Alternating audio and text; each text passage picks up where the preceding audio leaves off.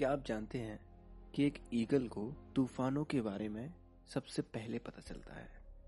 उसे पता चल जाता है कि कितनी देर में तूफ़ान आने वाला है, और वो इससे डरकर कहीं छुपती नहीं है। वो तूफ़ान के आने का इंतज़ार करती है, और जब तूफ़ान आ जाता है तो उसकी हवाओं का इस्तेमाल करके वो तूफ़ान से ऊपर उड़ती है। जब तक तूफ़ान ज़मीन पर रहता है, तब तक वो तूफ़ान से ऊपर उड़ती रहती है।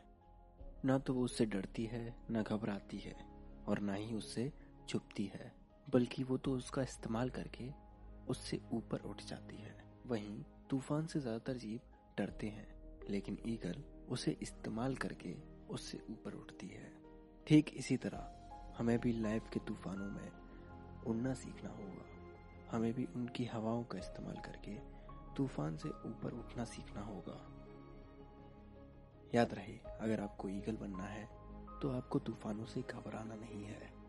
आपको चैलेंजेस का सामना करके उनसे सीखना है और उनसे ऊपर उठना है। आज के लिए बस इतना ही। अगर आपको हमारा पॉडकास्ट पसंद आता है तो आप हमें एप्पल पॉडकास्ट या पॉड चीज़ जैसी वेबसाइट्स पर फाइव स्टार रेटिंग देकर एक थैंक यू बोल सकते हैं। अगले हफ़्ते फिर मिलेंगे। तब तक के लिए अपना ख्याल रखें और सीखते रहें।